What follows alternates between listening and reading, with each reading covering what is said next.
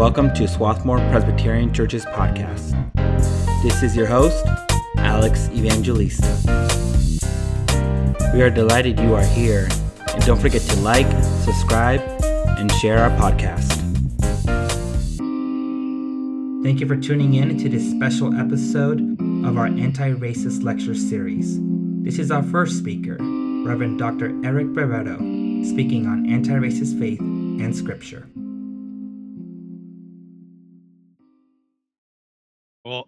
Good afternoon, everybody. Thanks for spending your afternoon here with uh, this beautiful day, thinking a little bit about uh, the book of Acts, thinking a little bit about the Bible, thinking a little bit about how scripture helps us think about our differences. The reality is, is that I think we have a significant problem before us. And the problem is this that even as our communities are changing, our neighborhoods are changing, the, the church, in the church, we have not been able to fully articulate, articulate well, articulate theologically and biblically what God thinks about our differences. We've fallen short over and over again in having a biblical imagination, a theological imagination for how we think about race and ethnicity. These are big problems facing us, not just in the church, but more broadly as well. These are questions that we cannot avoid. The first thing I'd like us to ask you to do, and I think we'll try this. I think we can probably, enough of you are wearing masks. I think we can do this. I want you to turn to a neighbor near you and share what your race was, or the first time you realized there were people of other race. So that's the question for us today. Is that all right? Turn to somebody nearby and share with them briefly. All right. If I can start calling you back. I hope you'll keep having these uh, conversations with one another. I've asked people in many spaces that question to share stories about the first time they realized what their race was, or the first time they realized there were people of other races. And I've heard all kinds of powerful stories, and I imagine those stories were shared here today as well.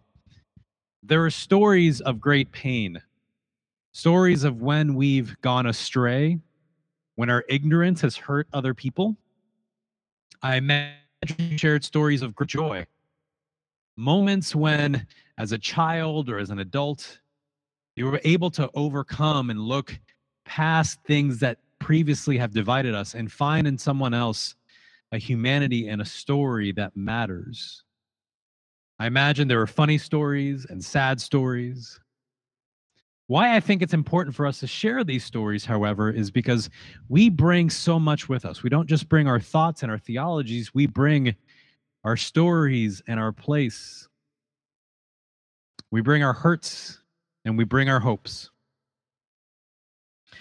Since you since you shared with stories with one another, I, I wanted to share a couple stories with you about these kinds of moments in my own life. I grew up on the most beautiful island in the world. It's the island of Puerto Rico. Everybody knows this and acknowledge. Yeah, see, everybody knows. It's a fact. It's not even a matter of opinion. I grew up there till I was nine years old, and the first place we moved after Puerto Rico was a town called Slidell, Louisiana. Anybody know where Slidell, Louisiana is? Yeah, yeah. It's the same as Puerto Rico. There's no cultural differences. It's I'm just kidding. No, it was really it was hard for us. It was a beautiful place and great food, but it was hard for us to make that move. I moved when I was nine years old. And when you're in pre adolescent and an adolescent, all you want to do is to fit in, to find a community, to find people who will embrace you and love you.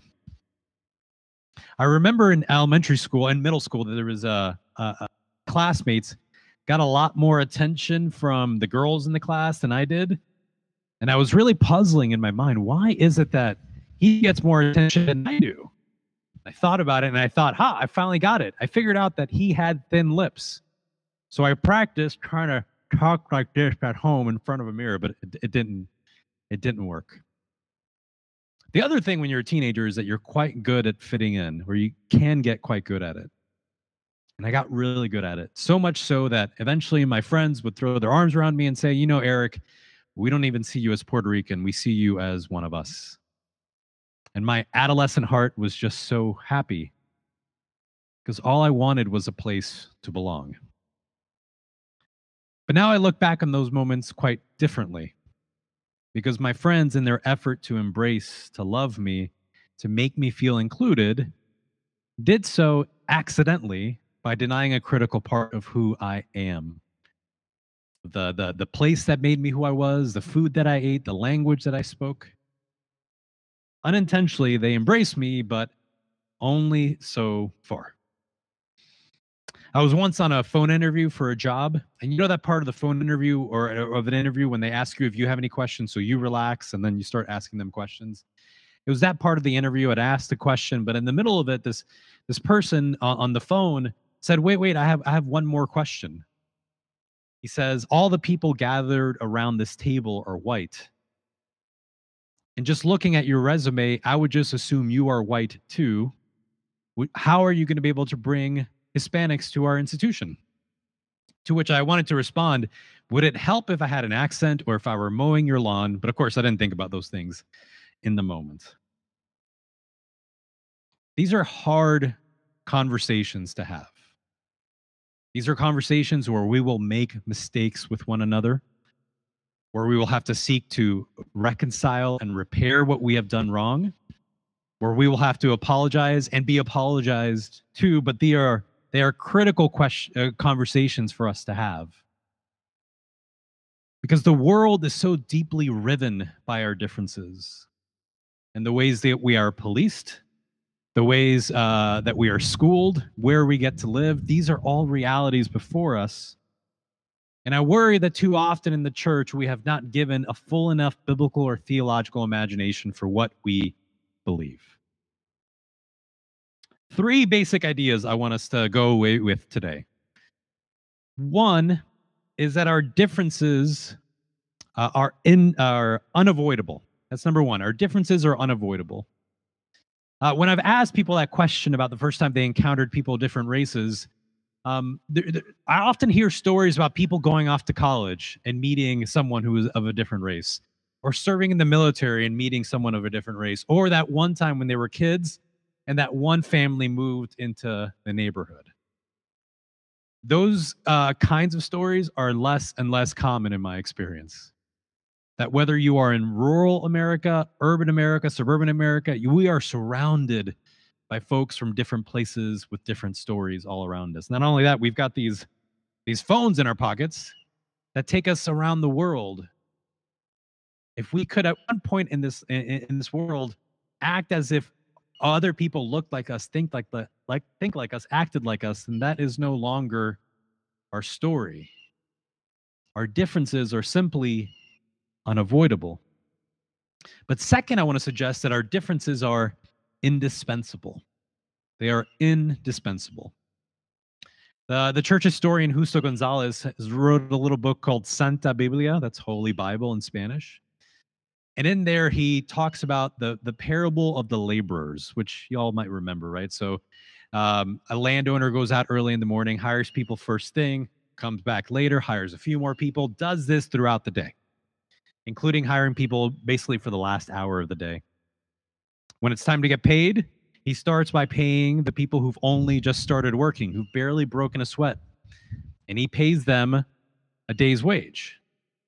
So the people who've been working hard all day with blisters on their feet and on their hands, with sweat on their brow, think, we've hit the lottery because if those lazy bums got paid a day's wage, just imagine what is coming our way. But of course, the landowner goes through and gives everyone what? The same wage, the same day's wage. Gonzalez observes that in most middle class congregations, what we hear is, or what was preached, and this is what I remember hearing growing up, is that our sense of justice is here, and God's sense of justice is up here. That what the landowner does is fundamentally unfair but because it's God doing it, you just you just have to deal with it, right? Sometimes God does things that don't make sense. God's justice up here, our sense of justice here, just just deal with it. Gonzalez points out that in Latinx communities, especially in immigrant communities, people hear a very different story. These are communities where people know what it's like to wait in a marketplace or in a parking lot, waiting for work, desperate for work, They know that the people who got there early in the morning needed to work that day in order to feed their families. They were ready to work, they were willing to work. They just weren't hired until the end of the day. In those communities, this isn't a story about God's uh, justice not making sense, but God's justice making all the sense in the world because God's justice is not up here. God's justice meets our deepest needs. And as I shared with you, I'm Puerto Rican. I grew up on this island, but Puerto Ricans are born US citizens. So when we moved over to Louisiana, it was culturally difficult, but we didn't have to get a green card. We didn't have to take the steps that so many of my Latinx kin have to take. I needed the witness of my neighbors to know what that story could mean. And without that witness, that story would have stayed the same for me.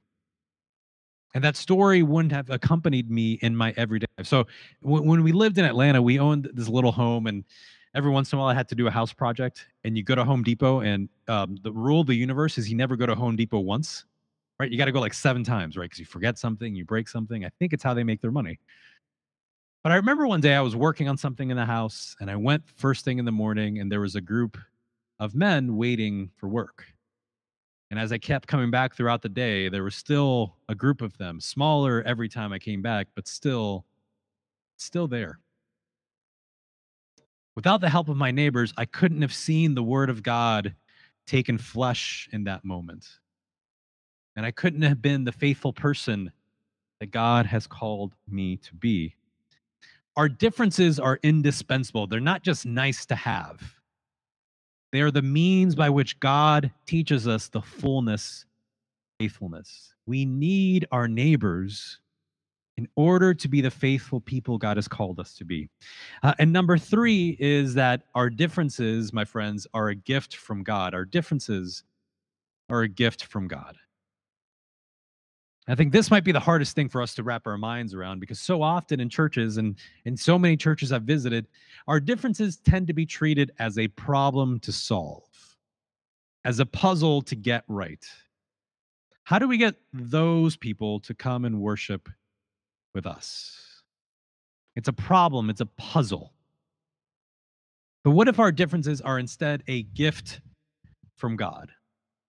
A gift God has brought to our lives not so that we can um, homogenize someone else's community or bring them into ours, but that their particular story, their particular life, their particular faith might teach us who God wants us to be. What we've done as humans is taken this gift that God has given us, our differences, and instead of seeing it to be curious and loving towards one another, uh, a way to wonder what God is teaching us. We have used our differences to figure out who belongs and who doesn't, who's in and who's out, who's inferior and who's superior. That is, we've taken a gift God has given us and turned it upside down and inside out and use it as a way to divide us. And what do we call it when we take a gift from God and we wreck it? We call that sinfulness. The problem isn't that we're different. The problem is that we have misunderstood and misimagined why God made us first place. So we need some help. We need some help. And here I think the book of Acts can be very helpful to us. So if yeah, I think you have Bibles, if you can turn to Acts chapter 2, we'll get there in in just one moment. If you grew up in the church, you might have heard a phrase like this. If we only did the church if we only did church like they did in the book of Acts, we would be in a much better place. The sense that the book of Acts narrates a perfect church, or at least a pretty good church that we should imitate. Um, I don't think that's the best way to read this text for various reasons. I think the better way to read this text is for us to think about the way that these stories, these, these fantastical stories we find in the book of Acts, shape our imaginations. It's not three easy steps to become a better church it's powerful stories that walk with us in our lives. And I think Acts chapter 2 gives us a good example of this. So Acts chapter 2 starts like this page 119. Page 119. We'll hang out for a second as people are getting there. Page 119, Acts chapter 2, the story of Pentecost. So when the day of Pentecost had come, they were all together in one place. So think about who the they are here. This is the second chapter in the book of Acts. The they are the newly reconstituted 12 disciples. It's Mary, the mother of Jesus, who's remained faithful throughout her life to this, to this mission. It's all these other uh, followers of Jesus that have gathered together and are waiting in Jerusalem. Jesus tells them to do something that I find really difficult to do when Jesus asked me to do. Hardest thing that Jesus asked me to do, I think, is to, to wait. Jesus asks them to wait. And they wait, and this great gift falls upon them. So, and suddenly from heaven there came a sound like the rush of a violent wind, and it filled the entire house where they were sitting. Divided tongues as a fire appeared among them, and a tongue rested on each of them. All of them were filled with the Holy Spirit and began to speak in other languages as the Spirit gave them ability. So, how many of you have, have, have, let me try that again. How many of you have tried to learn another language? It's super easy, right? Because you take one word in one language and you plug it in. No, it's not how it works. Uh, what are some reasons? Maybe shout them out. What are some reasons that learning another language so hard? Fear of being an idiot. So yeah, there's a sense of embarrassment, right? What if I say the wrong thing? What if there's this word that kind of means the same thing? I think it means the same thing, but it means something entirely different and people laugh at me. Yeah, fear of being an idiot. Others, please.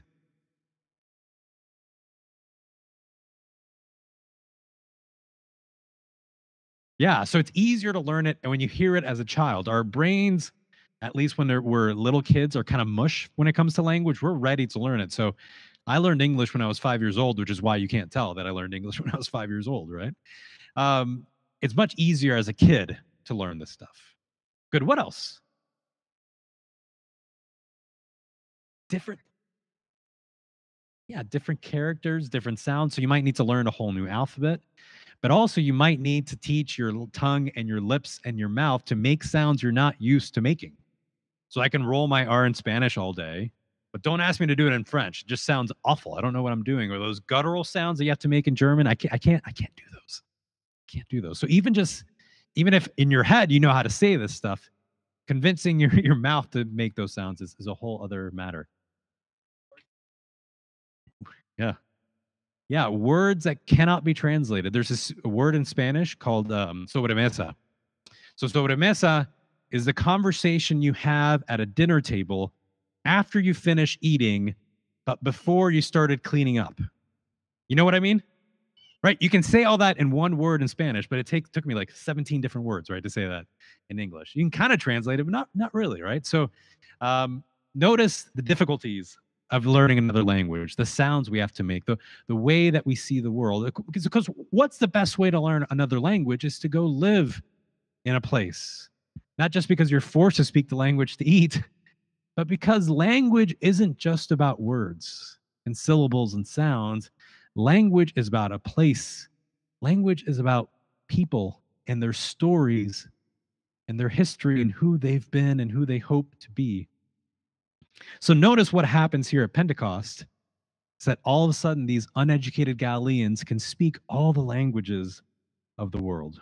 So back to the story. It continues now there were devout Jews from every nation under heaven living in Jerusalem. And at this sound, the crowd gathered and was bewildered because each one heard them speaking in the native language of each. Amazed and astonished, they ask, Are not all these who are speaking Galileans? And how is it that we hear each of us in our own native language? All were amazed and perplexed, saying to one another, What does this mean? But others sneered and said, They are filled with new wine. And if you keep reading, Peter starts preaching here.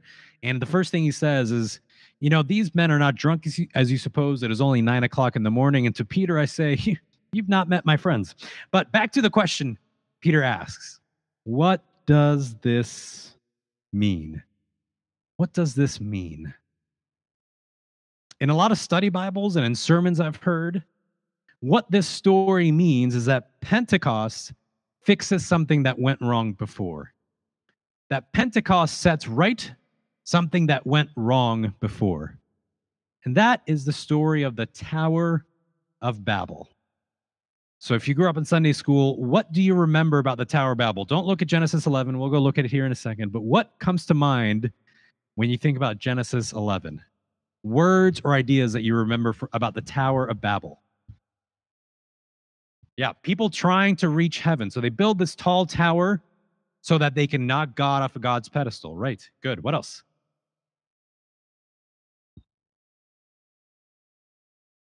Yeah. So Yeah, so God makes it at the end so they cannot understand one another. The other element you often hear about the story is that it's a prideful people. They're so proud of themselves. They try to build this big tower. So God looks down and says, Well, we're going to stop this. And then, therefore, God punishes them. God afflicts them by making them speak different languages. Is it a curse, however, that I grew up speaking Spanish and not English? Is it a, an affliction that there are people I'm sure here who speak all kinds of different languages. We know in our guts that can't be what that story means, and yet that's so often how we teach that story. So turn with me to Genesis 11.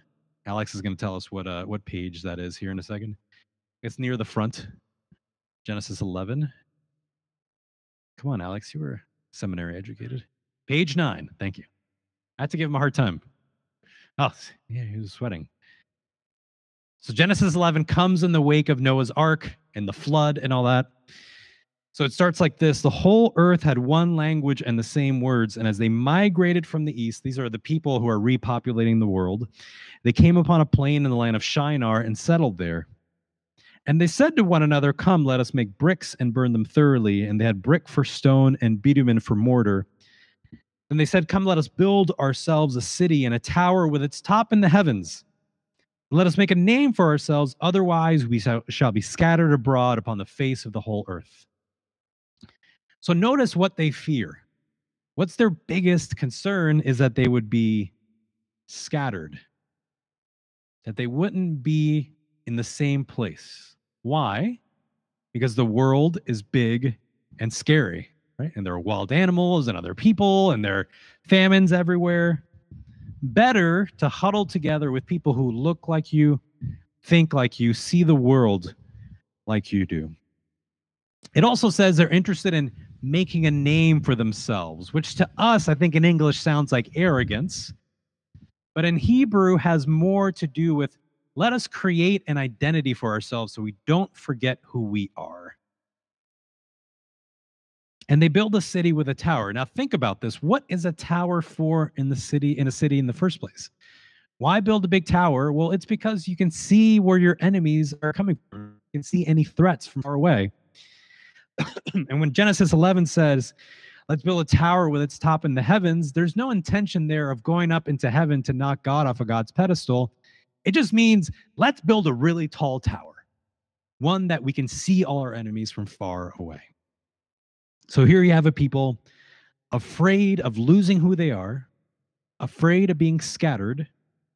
And so they do what a lot of us do when we fear being scattered. We huddle together with people who look like us, think like us, and we build a huge wall to keep people out. The Lord came down, the story continues. The Lord came down to see the city and the tower which mortals had built. And notice that the Lord has to come down to see this tower with its supposedly top in its heavens, right?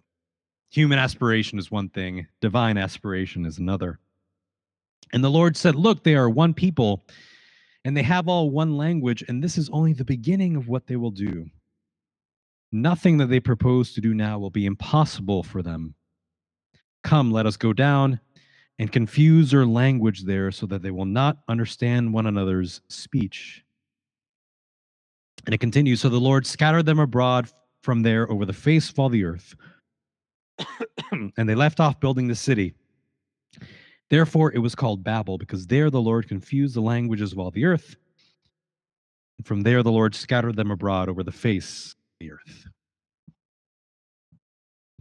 God looks down and sees what they are doing and intervenes. But what is it that the people of Babel are doing it's resisting a divine call. So remember, when Eve and Adam are sent out of the garden, God tells them to fill the earth and to multiply. God apparently is interested in a world full of people and languages and cultures and foods. But here we see this human resistance to being scattered, to filling the earth with those languages and cultures. So that what God does here is not punish the people of Babel by making them speak different languages. I think God is still creating the world God desires. A God full of difference and language and peoples and cultures. That what God does at Babel is create a diverse world. And I, think I'm right about this, or at least I think Luke agrees with me. Because think back to Babel. If Babel were, I mean, sorry, think back to Pentecost. If, if Pentecost were a reversal of the Tower of Babel, what should have happened at Pentecost? Everyone should have spoken the same language. And it could have been the language they spoke at Babel. It could have been Hebrew, it could have been Aramaic. It could have been the language of the gods, which is Spanish. Again, we all know this. God could have invented a perfect language with just the right words to express the good news, with grammar that makes sense, sounds that anyone could make. God could have asked us to learn a new language to understand who God is, but notice what God does at Pentecost is that God doesn't ask us to learn a new language. God learns each and every one of our weird languages with all their strange sounds and their strange words. God draws near to us. And everyone gathered at Pentecost hears the good news of Jesus in the language that will most touch their hearts, in their language that their mother whispered in their ears when they were babies. That's how you heard the good news of Jesus, in that language. But there's one more thing to that story. You, in whatever language you would have heard it, would have heard the fullness of the gospel but in order to really understand the breadth and depth of God's grace, it wasn't enough to hear the gospel preached in your own language. You had to turn to the person to your left and to your right, to people who heard the, lang- uh, the gospel proclaimed in a very different language than yours, and ask them what they ask them what they heard. What is it that God said to you? Pentecost is not a reversal of the Tower of Babel. Pentecost embraces the world that God created at Babel, a world full of languages and peoples, because apparently God chooses difference from the very first, from the very beginning of creation to the very beginning of the church of Jesus. There at Pentecost, it starts, and it starts in the midst of differences. That those many languages are not a curse or an affliction to overcome, they are the gift God has given us to understand who God is. One more story. Uh, turn with me to Acts chapter 10. Acts chapter 10. 1 to 8, New Testament. Acts chapter 10 starts like this In Caesarea, there was a man named Cornelius, a centurion of the Italian cohort, as it was called. He was a devout man who feared God with all his household. He gave alms generously to the people and prayed constantly to God. Here we have a representative of the Roman Empire, of Roman power. And maybe the first time somebody reads Acts, they think, well, this guy must be a bad guy. But we find out that he is someone who loves God and who God loves. We learn later that his prayers are heard by God. Cornelius has a vision. One time in that vision, the vision tells him to go and send for Peter. And Peter and, and, and Cornelius says, okay, I'm going to do this thing and he sends off for Peter. If you keep going in the story, you find out the next day Peter has his own vision. His vision is of a blanket that comes down from heaven, and that blanket is full of all kinds of animals. You have a stained glass window of this uh, in, in your in your sanctuary, and one of the animals apparently on that on that blanket is a panda, which I think is just really nice, right? So the voice from heaven says to Peter three times, the, that blanket comes down three times. The voice says three times, the blanket comes down, and the voice says, Kill and eat. Kill that panda, Peter. And Peter three times says, I'm not eating that panda. I can't do this, right? There are unclean animals there. Peter refuses to do this thing the voice tells him to do. And, and Peter wakes up from this vision confused about what it means. Cornelius's men show up. Peter goes with them, but Peter is resisting this this this this call. This whole he's not quite sure what to make of this. And the first thing that happens when they show up at Cornelius's house is that Cornelius tries to worship Peter. Cornelius just like Gentiles all over the place. Just the, the Peter's worst fears come to fruition, but Peter sticks around and he wonders what is going on. And again, the story is repeated, and Cornelius explains what he saw, and Peter explains what he saw. And I think Peter starts to understand. So look at verse uh verse 20. I gotta look at it. Hold on. Oh, before that. Yeah, 34. Sorry. You're right. Thank you. Verse 34. Peter begins and preaches saying, I truly understand God shows no partiality. But in every nation, anyone who fears God and does what is ex- right is acceptable to God. Peter, Peter gets it. It doesn't matter where you've come from, it matters if God has called you. It doesn't matter if you're a Roman or a Greek or a Jew, a centurion or a soldier or a slave. It doesn't matter if God has called you. But that's not quite good enough for Peter because if you look after verse 34, you see that he just goes on preaching and preaching. Uh, I think Peter does what I do when I get nervous. I just start preaching and he just talks and he preaches and he preaches and he preaches. And in one of my favorite verses in the book of Acts, I think it's verse 42. Is that right? 44, verse 44. I need to take Alex with me everywhere. Look at verse 44. It says, While Peter was still speaking, the Holy Spirit fell upon all who heard the word while Peter was still speaking. So notice the Holy Spirit interrupts Peter's sermon. It's as if God says, Enough, Peter, enough with all your words, enough with all your worries. I'm going to show you what my grace looks like. And the Holy Spirit falls upon all who heard the word. On Cornelius, which we know he's a good guy, and his household, we know they're they're a faithful household, but Apparently, earlier, Cornelius invited all his friends over too, all these Gentiles along with him. The Holy Spirit fell upon all who heard the word. Without them asking for it, without them looking for it, the Holy Spirit goes where the Holy Spirit chooses to go. If you keep reading, it says that Peter, that Peter's companions were amazed that the Holy Spirit fell even upon the Gentiles. And this is where I get really frustrated with Peter and his companions because like seriously were did you not do the reading for the class? Were you not reading along? In acts chapter 1 verse 8 jesus tells uh, the disciples to be my witnesses in jerusalem judea samaria and to the ends of the earth. And who in the world did you think you'd find out there except a bunch of dirty gentiles? Or if you go back to the beginning of the gospel of luke where there's all these songs and it looks like a broadway musical more than the bible right that mary's singing and simeon is singing and simeon says that Jesus is going to be a light to the Gentiles? Or if I go back to the prophet Isaiah, when Isaiah imagines all the nations of the world coming to worship together at the one mountain of the one God, aren't you listening? Weren't you paying attention? Or, or when Abram is called to be a blessing to the nations?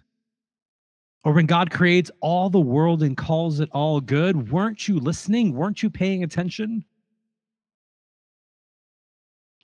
But the truth is that when God's grace falls upon those people I don't think are deserving, people I don't think count, I get nervous too.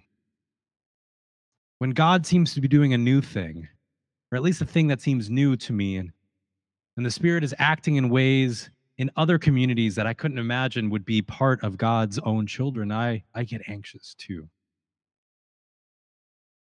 The truth is is that God in Acts is a God of surprise. And over and over again God surprises the people of God going places they assumed were devoid of God's presence. God shows up among people and in places we never anticipated God would go. And it turns out in this story and in so many others, God goes always ahead of us, surprising us at every turn. these are not stories that we just imitate. They're not just perfect stories of a perfect church that we lament we're not like. These are stories meant to shape our imaginations. What if we move through this world imagining our differences as a gift God has brought to us and not a curse? What if we imagined that God is in the business of surprising us at every turn? What if we expected those places we think are devoid of God's presence, where we think we're bringing God with us? Turns out God's already been there.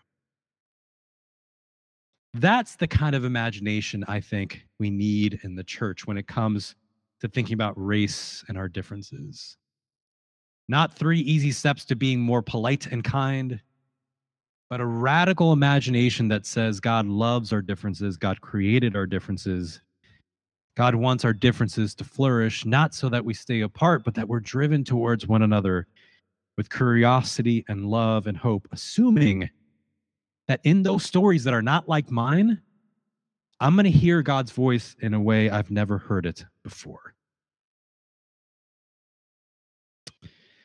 So I have two kids, and Elena is about to thir- turn 13. Nico's 11, and they are beautiful and the best kids. Um, they are Puerto Rican like their dad and white like their mom. Their identities are unsure they're complex. And sometimes we run into issues thinking about this. So when we signed them up for elementary schools uh, in St. Paul, Minnesota, there's a form we had to fill out with name and address and phone number, all the standard stuff. And there was also a place to mark their race. And you could only pick one box. and the administrator we were working with explained that we had to pick only one box and you could only change your mind once, which I don't still don't know what that means we had neighbors who were in a similar situation, and those neighbors were just going to refuse to pick a box. And the administrator they were talking to sheepishly said that if they didn't pick a box, they would have to send someone to their kid's classroom to look at them and pick a box for them. Now, don't misunderstand me, friends. I once shared that story, and afterwards, somebody came up to me and said, You know what box they should have picked? The human race box. And that's not actually what I'm saying. I'm not saying we need to have one box, but in the church, we need to imagine many boxes, many stories, many identities, many complexities. Because, my friends, these are not curses, they are gifts God has given us. And, my friends, I need so desperately for there to be a church that one day my children walk into and their beautiful stories and their beautiful faces are not something that need to be explained away, but something that that community relishes is the very presence of God's Spirit in their midst. I hope there's a church there that relishes their differences because it was God who made them and made us in this way. Thank you very much.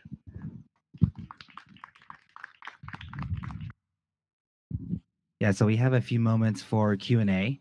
Um, I'm gonna continue to let you hold the mic.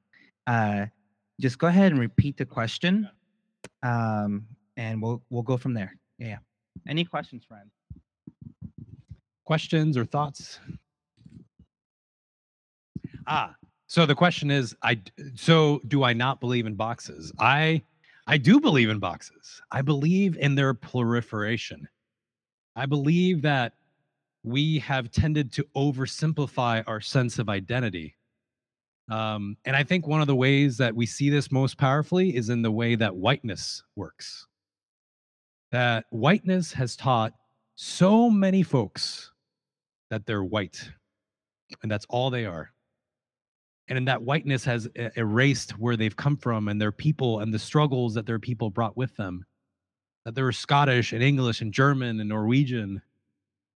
I think we need more and richer boxes. And I think we need to start, in order to do this work well, we need to be able to tell our stories in a way that's generous and faithful so that we can receive other people's stories in a generous and faithful way as well. Um, sometimes boxes are really necessary. So in the case of of this school, they weren't being mean. They were deeply concerned that children of color were not performing as well as white children in the public schools, and they had to somehow track that so they could address it. So I'm not saying get rid of boxes or I'm not anti-box. I'm just like for checking as many boxes as necessary and just thinking more complexly about our identities so that when somebody introduces themselves, you ask about their story uh, and the box isn't enough because you want to know more. I had a professor who always asks, like, who wants to ask the second question? Because the first one's the hard one. Somebody has to ask it, but then after that, we get going. Yep. No, not. Uh, I could think of one. Good. I had a professor once. I'll echo that. Uh, who said, "If there are no questions, then I'm from what I'm hearing, you understand everything I just said. You're on board. We're all in agreement." Yeah. Nope. I, I do invite you all to ask questions, friends. What are we thinking? Yeah. Yeah. So what's the point of the tower? I think the point of the tower is um, is defense. So the people at Babel are so anxious about everybody else that they build a tower to protect themselves so they can see who's coming. Yeah, I'm I, probably what uh, is it a castle or something like that. So I think what what um, Genesis is imagining is an ancient city. In ancient cities have are walled and they have these towers precisely for this kind of protection. So it's not like some stairway to heaven, right? Which I think is the way that we tend to assume it. It just means it's a really tall tower. Um, and notice also, uh, this is interesting tidbit. I think a lot of people assume that God destroyed the tower, but if you look at Genesis 11, God does that does not actually destroy the tower. It says that they leave off building the tower. The tower is still there.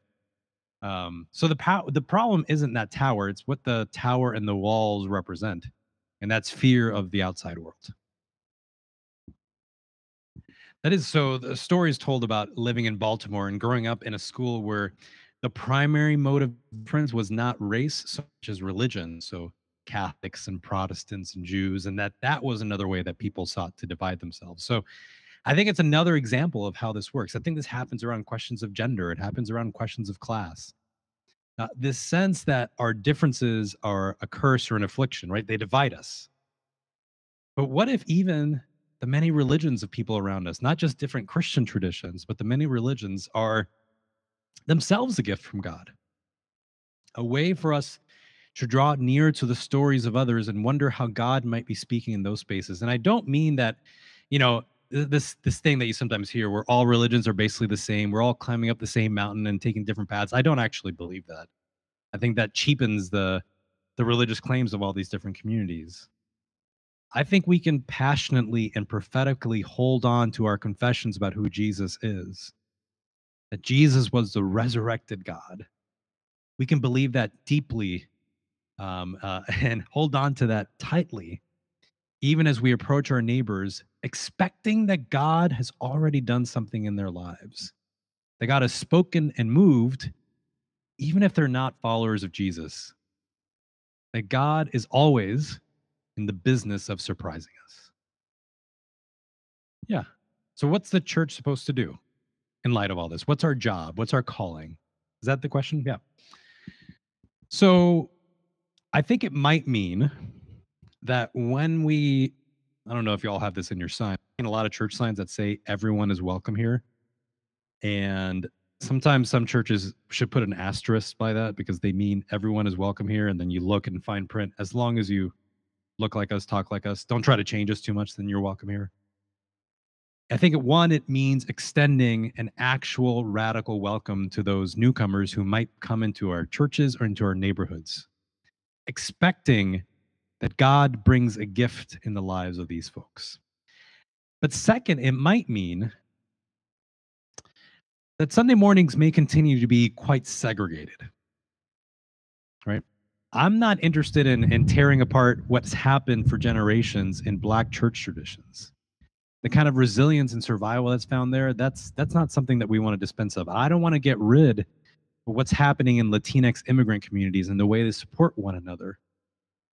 What I am very interested in is how we can equip one another and teach one another to have this radical welcome in this building but also as we're moving through our world in our neighborhoods in our jobs in our schools that we embody and practice that welcome that curiosity about others and that we do it not because we're polite or nice, but pre- precisely because it's God's invitation.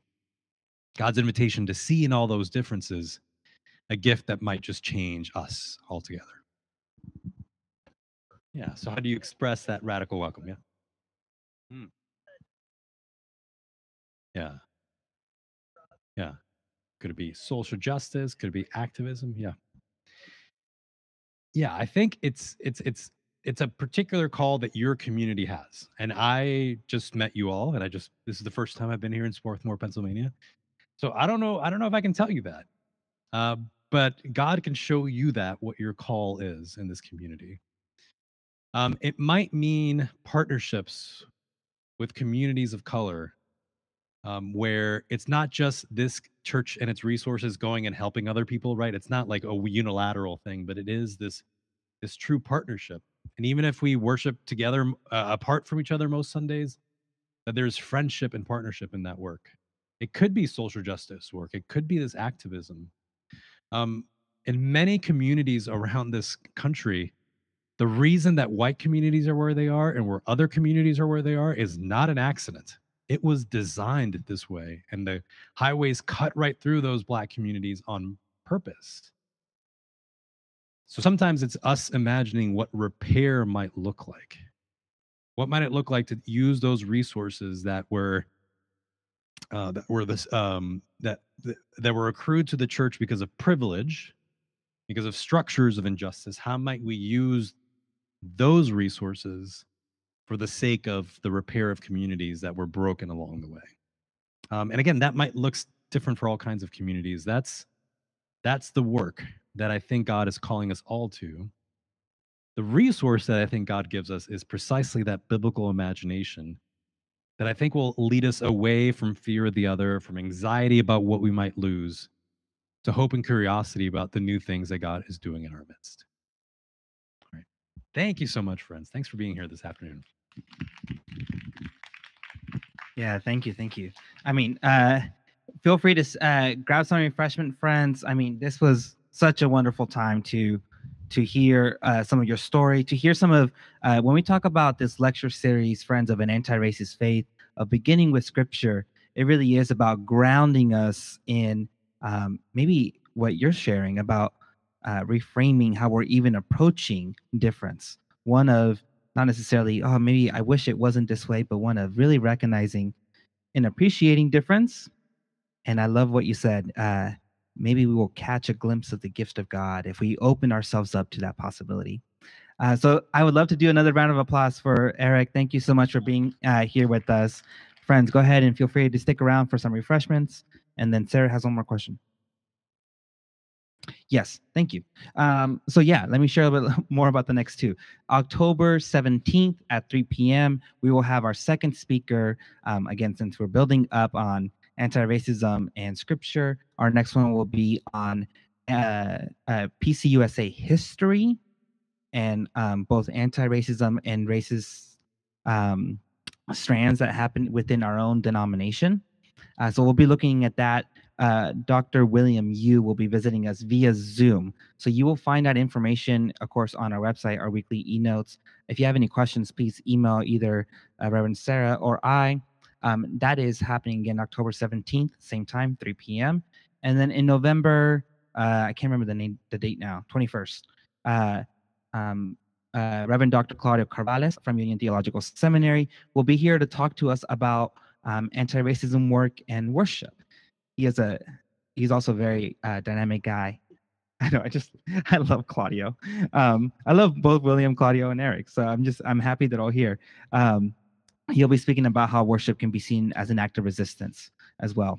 Again, with an anti-racism uh, lens. So make sure uh, to he'll be here with us in person. Uh, I think at that point, hopefully in fellowship hall, but we'll be giving out all those details in our weekly notes. Thank you, Sarah. All right, thank you, friends. Thank you for tuning in for this special episode from our Anti Racism Faith lecture series. This was our first of three, led by Reverend Dr. Eric Barreto on Scripture and Race. We'll see you soon, and may the peace of Christ be with you.